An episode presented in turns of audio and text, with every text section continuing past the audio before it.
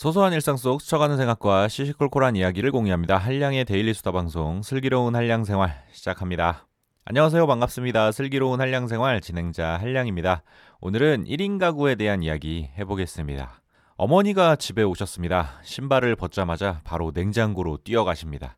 그리고 냉장고를 벌컥 열어보시는데요. 아무것도 없는 냉장고를 보시고 한심한 듯 저를 쏘아보며 이렇게 말씀하셨습니다. 넌 뭐 먹고 사냐?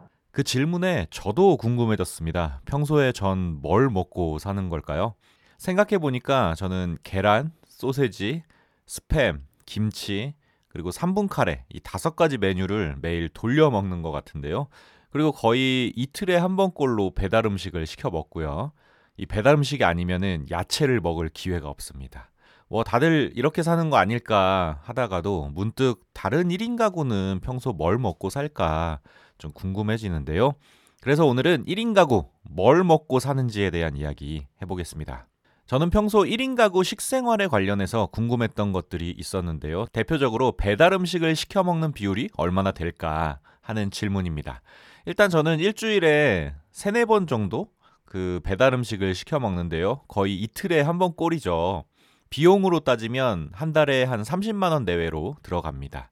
개인적으로 배달 음식에 30만 원 이상 쓴다는 게 사실 너무 큰 낭비 같아서 고민이 많았는데요. 다른 사람들은 어떨까요? 저처럼 사 먹는 음식을 더 선호할까요? 아니면 집에서 해 먹는 음식을 더 선호할까요? 이 질문에 대해 지난 6월 1일자 중앙일보 기사를 한번 소개해 볼까 하는데요. 급증한 1인 가구 밖에서 사 먹는 게 더 편해요 라는 제목의 기사입니다. 기사의 요지를 한 문장으로 정리하면 올해 처음으로 가게에 사먹는 지출이 해먹는 지출을 넘어섰다는 겁니다. 구체적인 내용을 살펴보면 이렇습니다. 지난 5월 31일 통계청 국가 통계 포털에 공개된 자료에 따르면 올 1월부터 3월까지 즉 2023년 1분기 전국 1인 이상 가구는 한 달 평균 38만 3,803원을 사먹는 외식비로 썼습니다. 반대로 올 1분기 식료품과 비주류 음료 지출은 월 37만 6,800원이었는데요.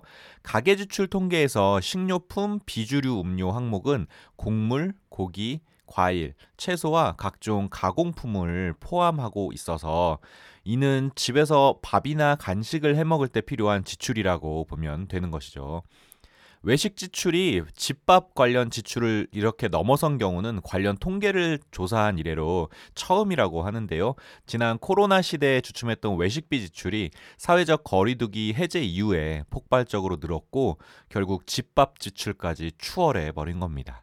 이에 전문가들은 한국 가족 구성이 1인 가구와 맞벌이 중심으로 바뀌면서 외식 선호 현상이 뚜렷해졌다고 분석했는데요. 그도 그럴 것이 2021년 기준 대한민국 1인 가구 비율은 33.4%로 전체 가구 형태를 통틀어서 가장 비중이 높았고요. 배우자가 있는 가구 중에 맞벌이 가구가 차지하는 비율도 2021년 기준 46.3%로 역대 최대를 기록했습니다. 이런 결과에 대해 이은희 인하대 소비자학과 교수는 이렇게 이야기하는데요. 식료품을 사서 집밥을 직접 해 먹어 돈을 아끼는 건 규모의 경제로 봤을 때 가구원이 2인 이상일 때나 효과가 있다. 지출 압박이 있더라도 1인 가구 입장에서는 밖에서 사 먹는 게 더 경제적일 수 있고 맞벌이도 시간 절약 면에서 마찬가지다. 앞으로 1인 가구 비율이 더 늘어나면 이런 경향도 한층 더 뚜렷해질 것이다. 사실 저는 평소에 배달 음식을 너무 자주 시켜 먹어서 스스로에게 일종의 죄책감을 느껴왔는데요. 배달 음식을 선택하는 이유가 참지 못한 순간적인 충동이 아니라 경제적으로 합리적인 선택이라는 전문가 코멘트를 들으니까 정말 큰 위안이 되네요. 자, 그럼 실제적으로 이 1인 가구의 식생활, 특히 사먹는 식사는 어떤 양상을 보일까? 해당 질문에 대해 오픈 서베이에서 작년 12월 게재한 배달 vs 간편식 vs 밀키트 900만 1인 가구의 식사법이라는 기사를 좀 살펴보았는데요. 기사에 따르면 2059 1인 가구 600명에게 지난 한 달간 취식 경험을 물어본 결과 배달과 포장을 이용하거나 식당, 레스토랑, 카페 등에서 외식을 하거나 간편식을 이용해서 끼니를 해결한 경험이 10명 중 6명 이상으로 가장 많았습니다. 특히 간편식은 배달 및 포장과 함께 1인 가구의 대표적인 식사법으로 자리 잡았다고 하는데요. 더불어 요즘은 밀키트도 1인 가구에게 각광받고 있잖아요. 근데 간편식과 밀키트의 차이가 뭘까 또 갑자기 궁금해졌습니다. 찾아보니까 간편식과 밀키트의 가장 큰 차이는 데워 먹느냐 만들어 먹느냐의 차이였습니다. 간편식은 이미 조리되어 있기 때문에 데워 먹으면 되고요. 밀키트는 재료만 준비되어 있기 때문에 만들어 먹어야 합니다. 요즘은 밀키트의 인기가 날이 갈수록 높아지고 있는데요. 조사 결과에 따르면 1인 가구 10명 중 4명은 지난 한 달 밀키트를 이용해서 식사를 했던 경험이 있었습니다. 인기를 반영하듯이 그리 적지 않은 숫자이지만 밀키트를 주된 식사로 선택한다는 응답은 18.7% 정도로 좀 저조했는데요. 1인 가구에게는 밀키트가 때때로 끼니를 때울 정도의 옵션이기는 하지만 아직까지는 일상적인 식사는 아닌 것으로 보인다는 겁니다. 그럼 1인 가구가 선호하는 간편식과 밀키트의 메뉴는 무엇일까요? 먼저 간편식을 살펴보자면 1인 가구는 일주일에 평균 2.8회 간편식으로 식사했고요. 주로 김밥, 삼각김밥, 주먹밥과 햇빵 같은 가공밥을 가장 많이 소비했습니다. 각 40% 정도 비중을 차지했고요.